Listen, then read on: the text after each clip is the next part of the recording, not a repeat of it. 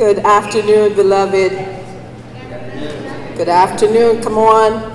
Good afternoon. We're continuing in worship. Amen. Amen. And I'm going to ask you to stand, please, as we read God's holy word.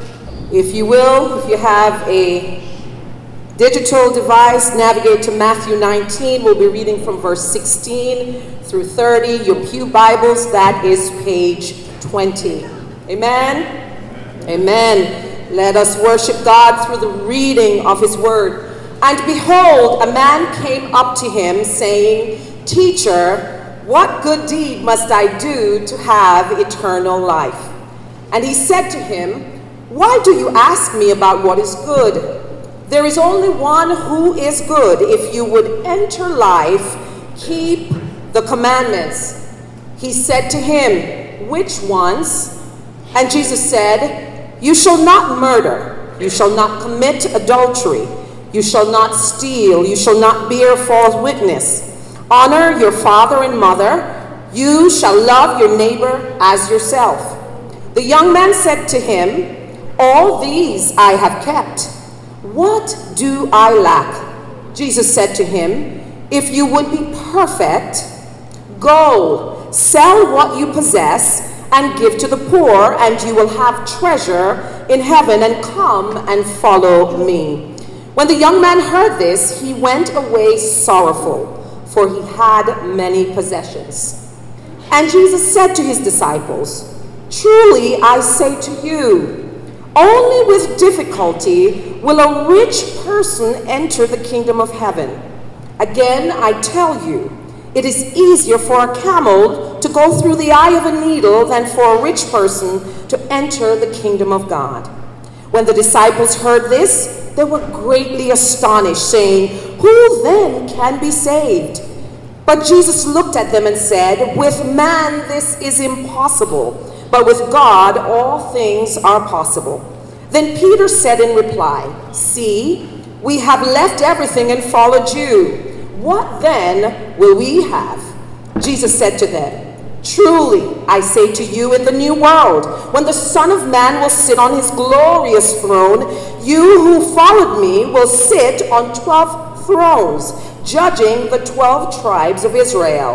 And everyone who has left houses, or brothers, or sisters, or father, or mother, or children, or lands, for my name's sake, will receive a hundredfold and will inherit eternal life.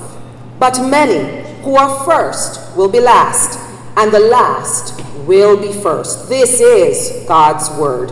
Amen. Church, good afternoon. It's a joy to be here. Let's, let's pray and ask for God's blessing before we look to Him in His Word. Heavenly Father, thank you for your love. You didn't spare your own Son, but gave Him up for us all. So, how can you not, along with Him, graciously give us all things? And Jesus, thank you for choosing to lay down your life for us. Help us to obey you. Help us to love you. Help us to treasure you above everything else. Give us ears to hear by your Spirit as you speak to your people this afternoon. Help us to respond with faith and to obey. In Jesus' name, amen. Andrew Carnegie, when he was 33 years old, became one of the richest men on earth. He built an entire financial empire on the steel industry. And he wrote this when he was 33 Man must have an idol. The amassing of wealth is one of the worst species of idolatry. To continue much longer overwhelmed by business cares and with most of my thoughts on the way to make more money in the shortest time must degrade me beyond hope. I will resign business at 35. Well, Carnegie didn't resign business two years later when he turned 35, but he continued working and continued working, not just two years, not 20 years, but another 33 years. When he turned 66, he cashed out his financial empire and sold his whole company to JP Morgan. Sadly, Carnegie gave his life to the very thing he didn't want to the pursuit of money. One steelworker said, We didn't want Carnegie to build a library for us. We would have rather have had higher wages. Steel workers worked on factory floors on 12 hour shifts on floors that were so hot they had to nail wooden platforms on their shoes. These workers, the best housing they could afford was crowded and filthy. Most steel workers died in their 40s or earlier because of accidents or diseases. It's stunning that Carnegie saw that his pursuit of money could become an idol but he couldn't do anything about it. He was trapped, he was ensnared, he was stuck. But this idolatry of money is nothing new. Money, with all of its power and privileges, all the benefits that it can bring, the love of that money can blind you to reality. The reality of who God is and the reality of his image bearers, human beings created in the image of God. The love of money can so easily consume someone with just a desire for more and more and more and more of everything money has to offer. Today, King Jesus, in teaching us some universal and timeless truths, is giving us a choice. He's giving each one of us a choice as to what to do with our life, what to do with our love. To follow Jesus, give up everything this world has to offer to gain everything heaven has to offer. To follow Jesus, give up everything this world has to offer to gain everything heaven has to offer. If you're new to us, we're in a sermon series on the Gospel of Matthew. Last week, Pastor Rick preached a fantastic sermon on what it means to have a faith, to have faith like a child. The kingdom of heaven is not for the strong, the powerful, the wise, the wealthy. The kingdom of God is for those who are weak and dependent. Jesus said, let the little children come to me, and do not hinder them, for to such belong the kingdom of heaven. And now we're going to see Jesus interact with someone who is the exact opposite of a weak and dependent child, a rich young ruler. So if you don't already have your Bibles open, let's look at Matthew 19, starting at verse 16 and 17. Please follow along in your Bibles or your device. Matthew 19, verses 16 and 17. And behold, a man came up to him, saying, Teacher, what good deed must I do to have eternal life? And he said to him, Why do you ask me about what is good? There is only one who is good. If you would enter life, keep the commandments. Keep the commandments. So we have here a young man, probably between the ages of 24 and 40, the, an Andrew Carnegie of his day, a man who is rich, a man who has money and everything that money could possibly buy. He could buy security, comfort, and power, everything this world has to offer. And this man comes to Jesus as a seeker. He comes to him, calling him teacher, and he's interested in eternal life.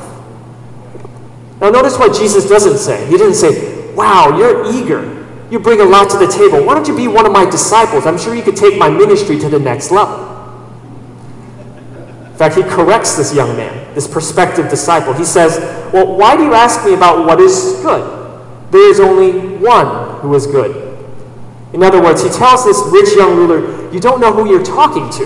You're looking face to face with God Himself, the very definition of good. This is what Pastor Joel Beeke writes about the goodness of God.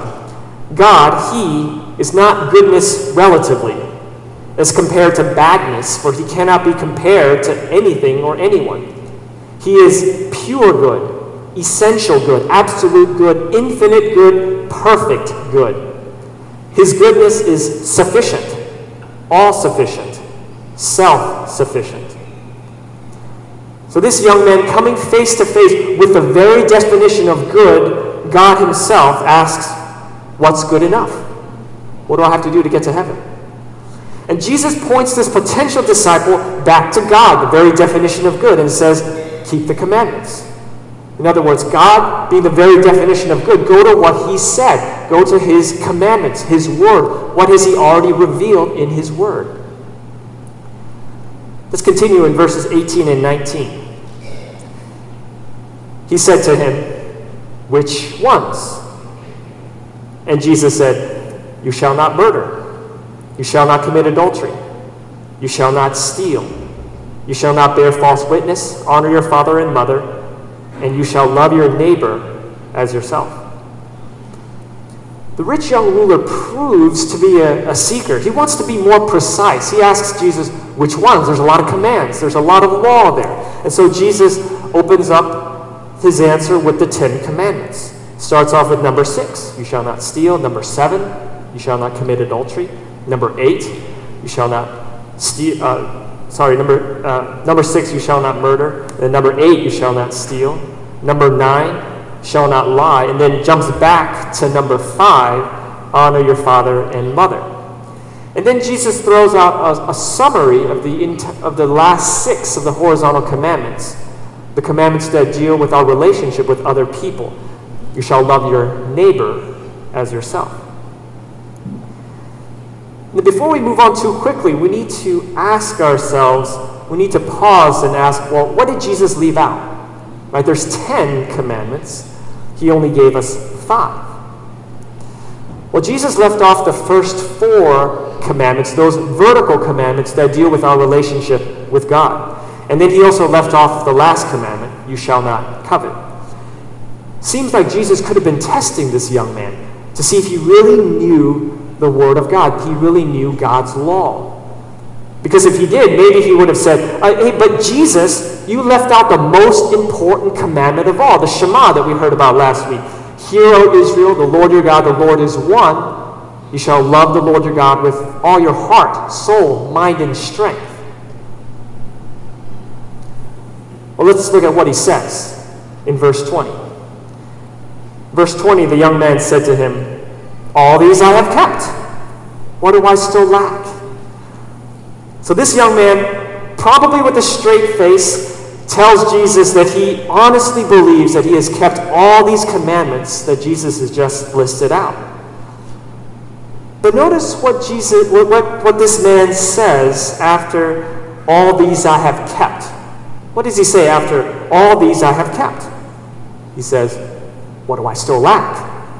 What do I still lack? So he might think that he's kept these commandments, these horizontal commandments that Jesus has laid out. But deep down inside, he knows he doesn't measure up. There's something lacking. He isn't quite good enough to measure up to God's standard. He knows that deep down inside. And we know from Romans chapter 3 verse 20 the purpose of God's law. For by works of the law no human being will be justified in his sight, since through the law comes knowledge of sin. We see the purpose of God's law is to bring knowledge of sin. So this rich young ruler, he completely missed the purpose of God's law, which is to bring knowledge of sin. He was using the law as a checklist to try to prove that he was righteous. He was thinking through the commandments, checking that one. Okay, I kept this one, I kept that one, I kept this one. But deep down inside, he knew he lacked something. At this moment, I might have expected, you might have expected Jesus to bust out with a Sermon on the Mount. Right? He might have said, Oh, you think you've kept the commandments. Well, let me refer you to Matthew chapters 5 through 7. Well, you think you've never murdered anybody. Well, have you ever gotten angry? That's murder in your heart. Well, you think you've never committed adultery. Well, have you ever lusted after someone? That's adultery in your heart. Well, you think you've never stolen, but have you always been thankful and content with what God has given you. But that's not how Jesus responds. Jesus doesn't argue with the rich young ruler on these horizontal commandments. In fact, he skips right to the heart of the matter, right to the heart of the issue. Let's look at verse 21. Jesus said to him, If you would be perfect, go, sell what you possess and give to the poor, and you will have treasure in heaven and come, follow me. And come, follow me. This Greek word for perfect means complete, it means to complete what's lacking.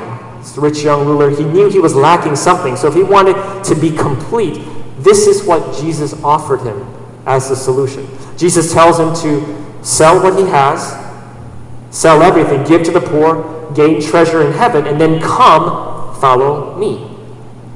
So this rich young ruler was asking Jesus, What good deed must I do to have eternal life?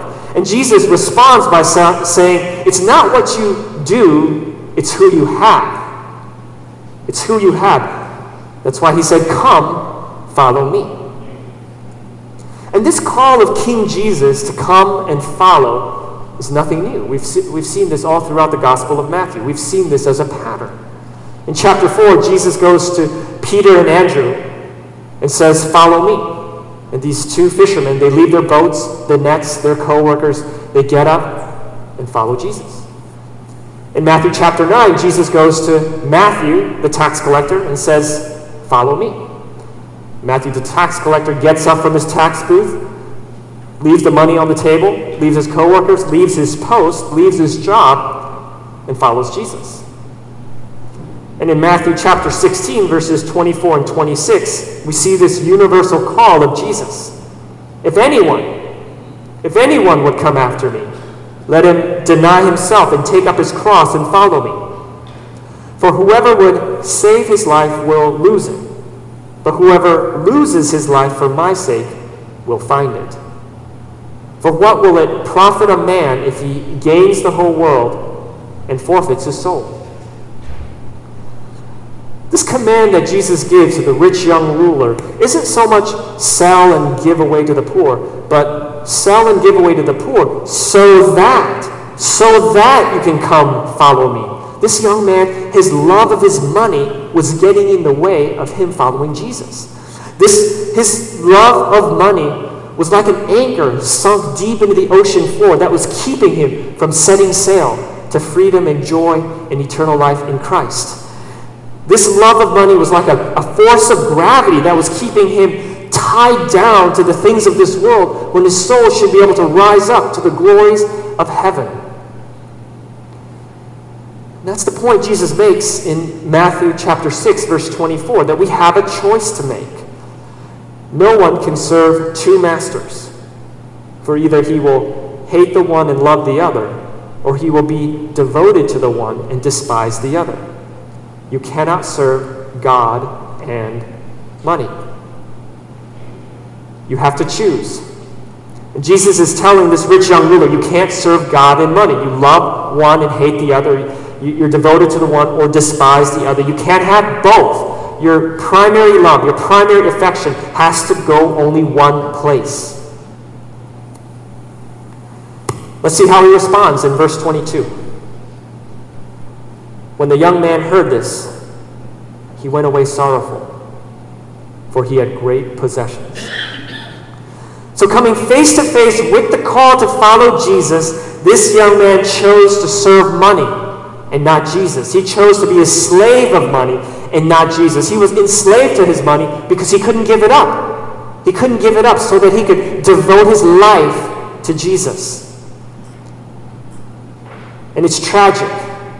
We see this young man value the gift over the giver, valuing creation over the creator, valuing a dead idol over the living God.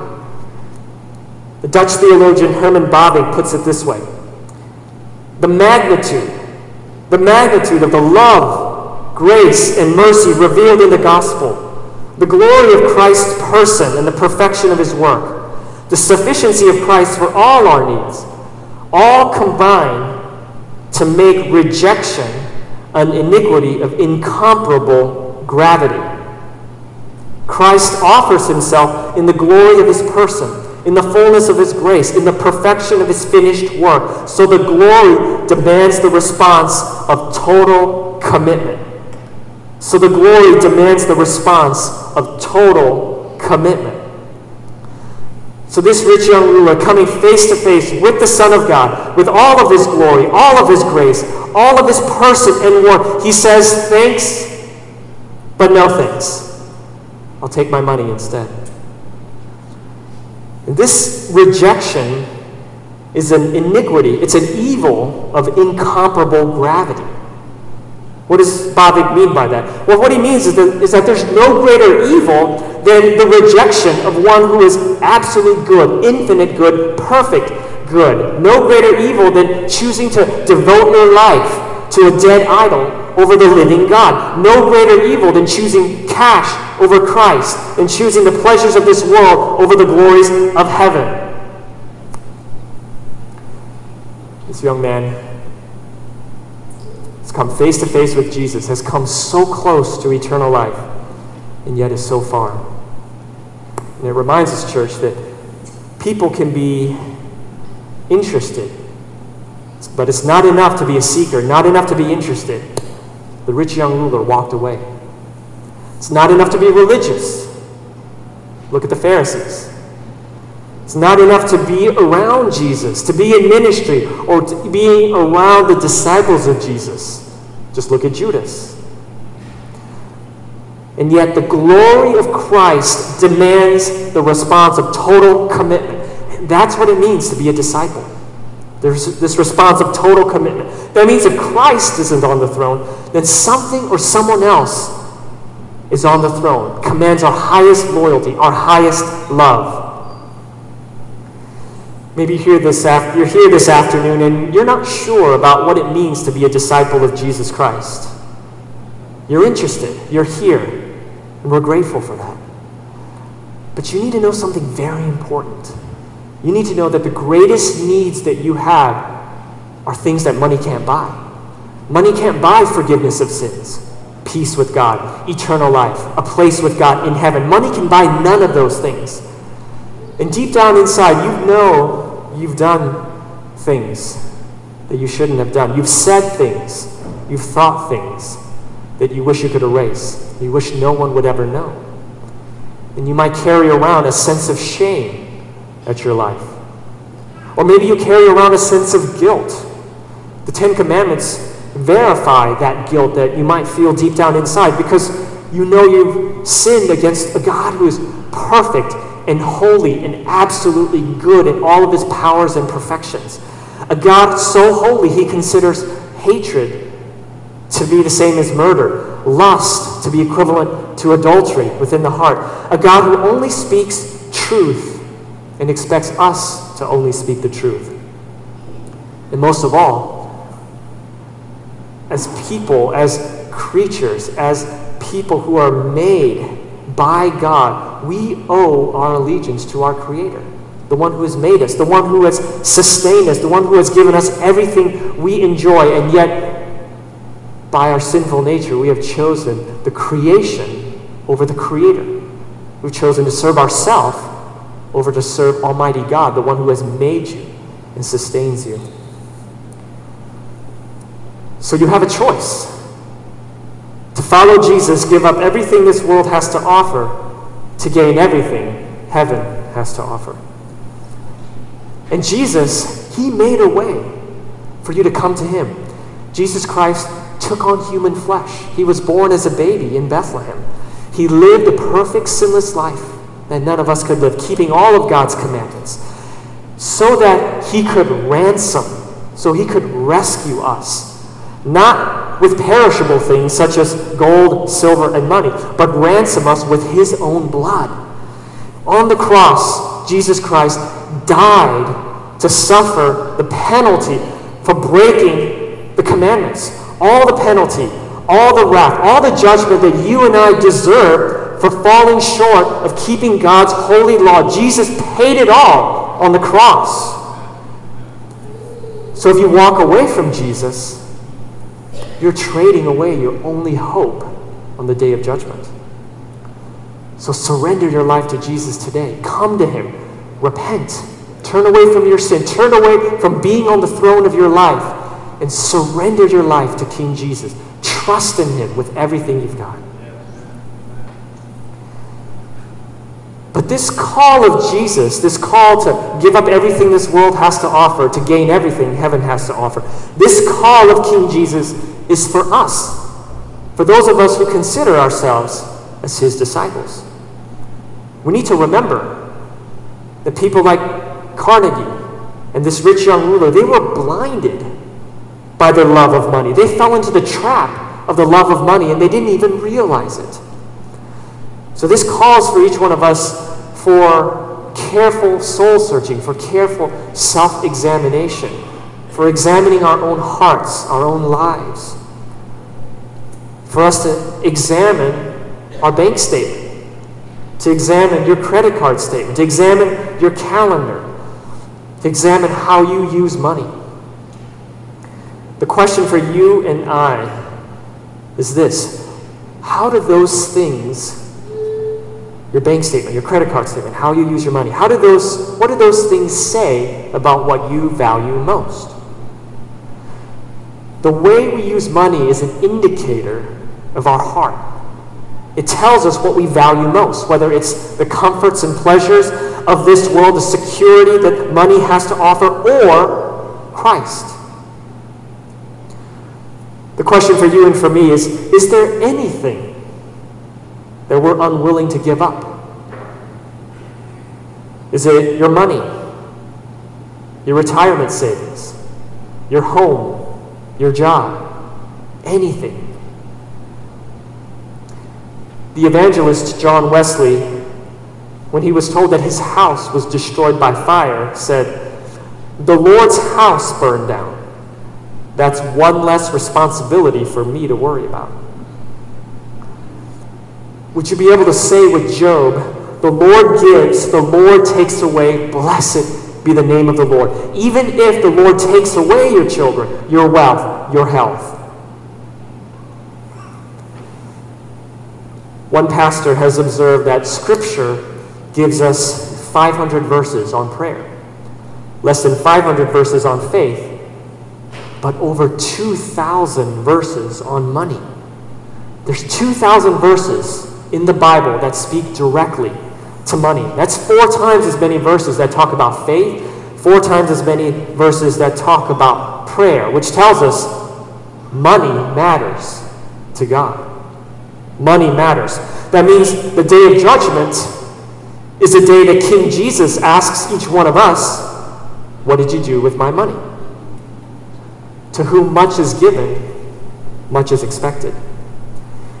Donald Gowan writes this People always take priority over prosperity.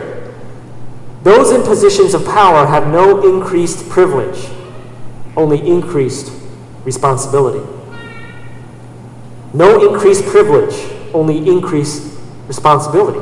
That makes sense because we know that we're all accountable to King Jesus one day.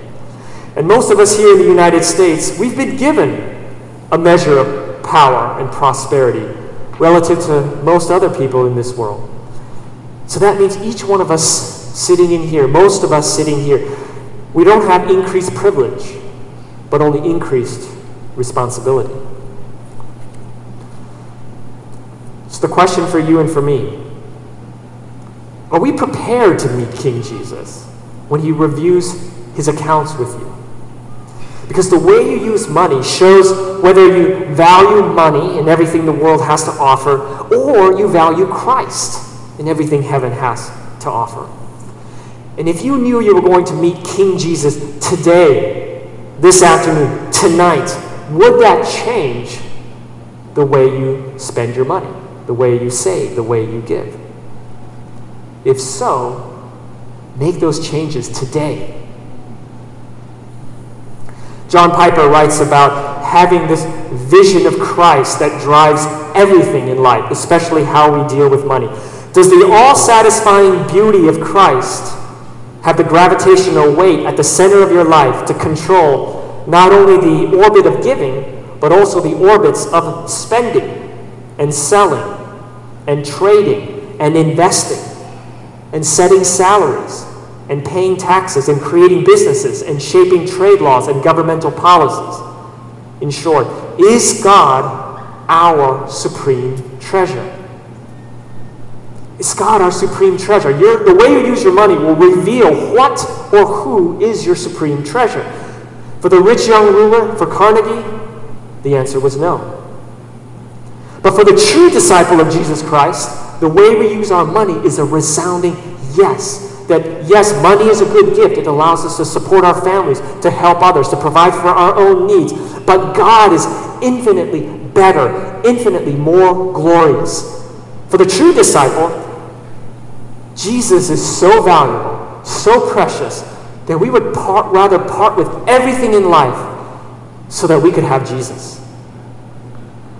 Remember Matthew 13, the kingdom of heaven is like treasure hidden in a field. And when a man stumbles upon it, when he discovers this treasure in this field, in his joy, he sells all that he has so that he can have that field, so he can have that treasure. He must have it. He does whatever it takes to have that treasure. Is Jesus your treasure? Is Jesus your treasure? Is Jesus, his person, his work, his word, his law, his love, are those things precious to you?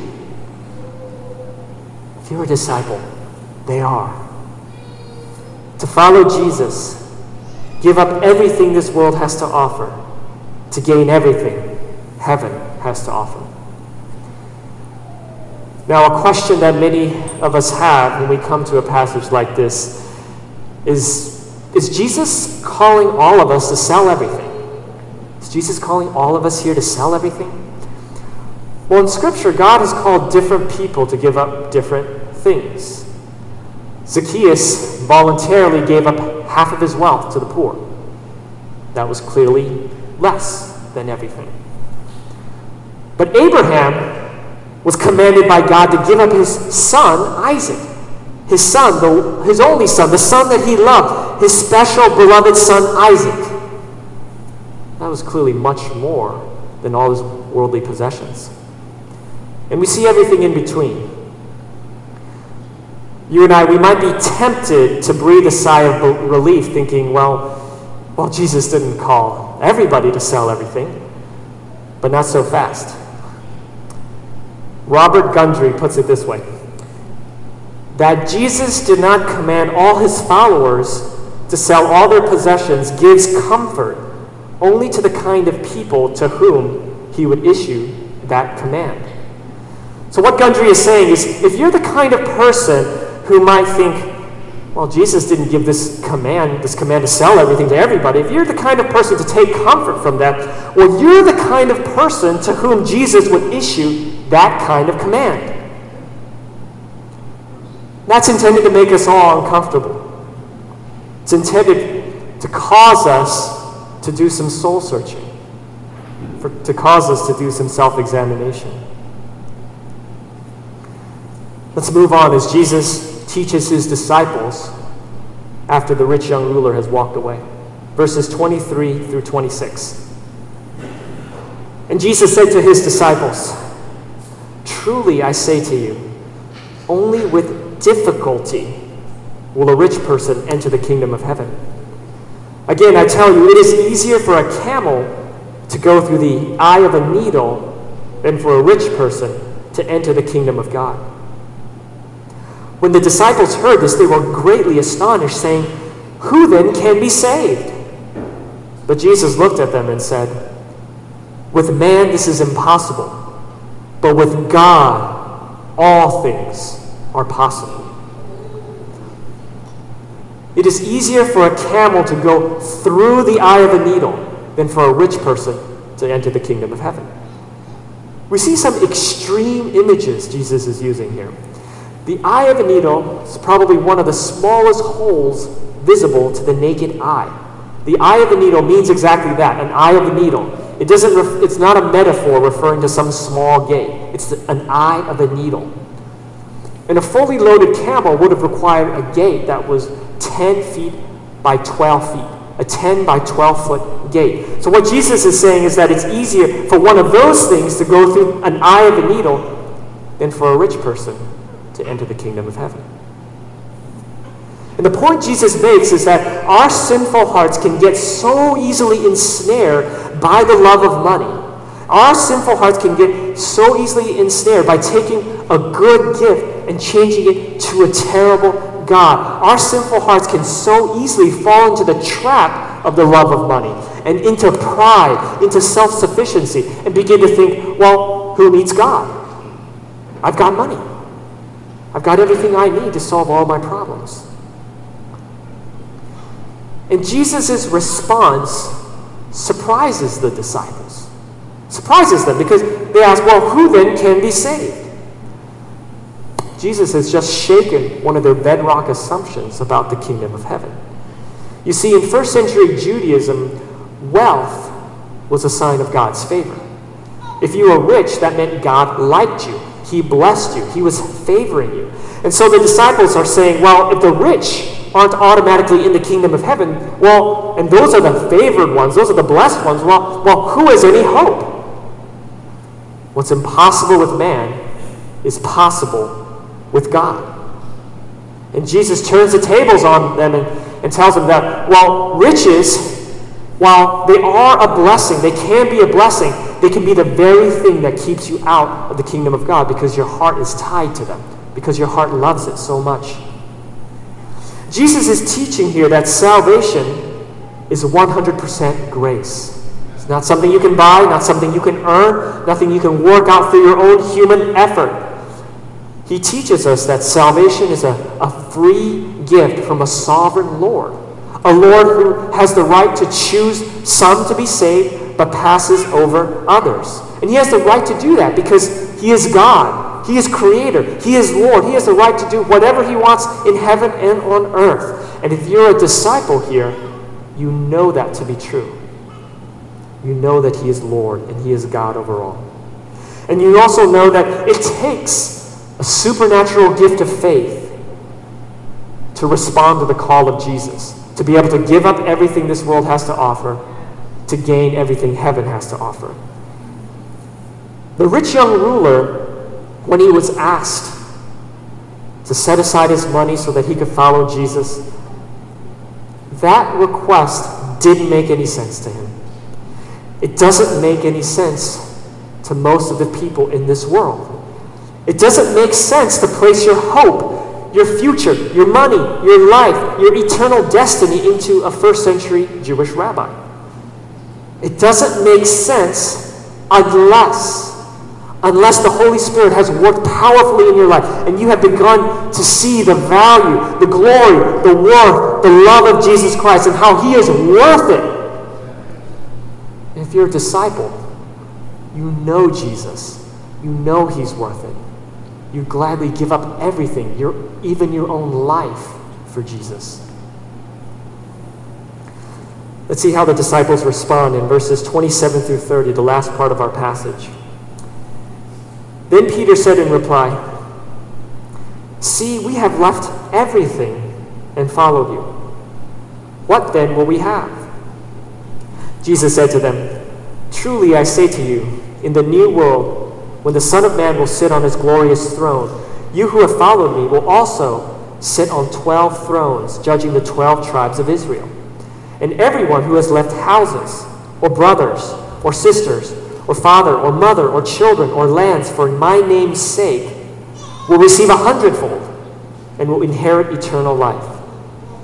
But many who are first will be last, and the last first.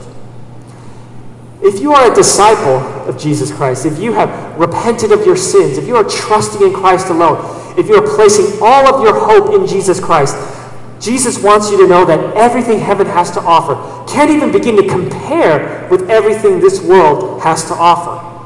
Which means whatever you've given up for Jesus, whether it's houses or family, a pay raise because you're choosing to be a man or woman of integrity, whatever you've given up, you're going to gain a hundred times as much and eternal life. That means a life of discipleship is a life of exchange. We, as disciples of Christ, we exchange sin and death, living in our own way, for righteousness and life in Jesus Christ. We exchange the false gods of this world for the true God who rules and reigns in heaven. We exchange everything this earth has to offer to gain everything heaven has to offer. And lest we become proud, oh, look at me, look at the sacrifices I've made for King Jesus. Lest we become proud, Jesus reminds us, reminds his disciples to be humble. The disciples who ask, well, we've given up everything to follow you, what will we have? Well, he reminds them that many who are first will be last, and the last will be first. As we bring things to a close here, we have to ask ourselves where do we go from here? Most of you sitting here are following Jesus. You want to center your life around Him. Most of you want to give up everything this world has to offer to gain everything heaven has to offer. I want to give you a couple of things to consider, some, some couple practical steps. First, if you are a disciple of Christ, make sure you tithe. Make sure you tithe. Though there are some exceptions, there are some exceptions. For most of us here in this room, giving a tithe, 10% of our income to the ministry of this local church, is the place to begin if you're not already doing that. Sadly, statistics show that professing Christians give, in the United States, professing Christians give only 2.4% of their income away, which means there's no discernible difference between Christians and non Christians and how they use their money. Now we know there's a difference between professing Christians and true disciples of Christ. But this is a helpful and important statistic for us to think about. Which means if your discipleship to King Jesus doesn't affect the way you spend your money, doesn't affect the way you live your life, doesn't affect you Monday through Friday, 9 to 5. It's not discipleship. We'd like to view the tithe, giving 10% of your income, as, as training wheels that set you off in the right direction, a life of wholehearted devotion and love to King Jesus. Second, if you are a disciple of Jesus Christ, don't be content with the tithe. Don't be content. Old Testament believers, they tithe. There were clear Old Testament commands, clear Mosaic laws, which required the people of God to tithe. But let's not settle there as disciples of Jesus Christ. Tim Keller encourages us onward. He writes this Have we received more of God's revelation, truth, and grace than the Old Testament believers, or less? Are we more debtors to grace than they were, or less? Did Jesus tithe his life and blood to save us, or did he give it all? Tithing is a minimum standard for Christian believers. We wouldn't want to be in a position of giving away less of our income than those who had so much less of an understanding of what God did to save them. Church, we want all of you to be aware that all of your pastors, we, we do give more than a tithe of our income. Each of us gives at least 10% of our income to this local church body, and then even beyond that, whether it's the church planting, to covenant mercies, and to other opportunities for mission and mercy. And we don't say that to draw attention to ourselves, but we, we know that before God, we have a responsibility to lead by example. So when we call you to give at least 10% of your income to kingdom work, we want you to know that that's what we do ourselves, and we do so cheerfully and faithfully. Third, if you haven't already read this book, The Treasure Principle by Randy Alcorn, maybe some of you have picked this up before, maybe you've already read it. If so, fantastic. We've given this book away. Uh, if it's sitting on your shelf, I want to, we just want to encourage you to, to pick it up it's a brief book, only about 150 pages. To, to take this book, read it. Maybe read it with your spouse, read it with your community group, people in your community group, and pray through it. This book, Treasure Principle, will encourage and challenge you to have an eternal perspective when it comes to God's money. So, church, Jesus lays out for us this vision. There are two different ways to live. There's a way of treasuring Him above everything else. And there's a way of treasuring money and the things of this world.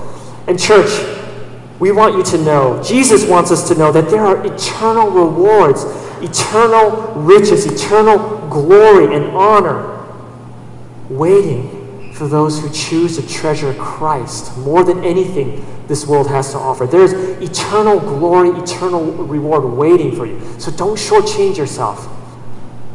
Choose Christ. Choose this day whom you will serve. Let's pray.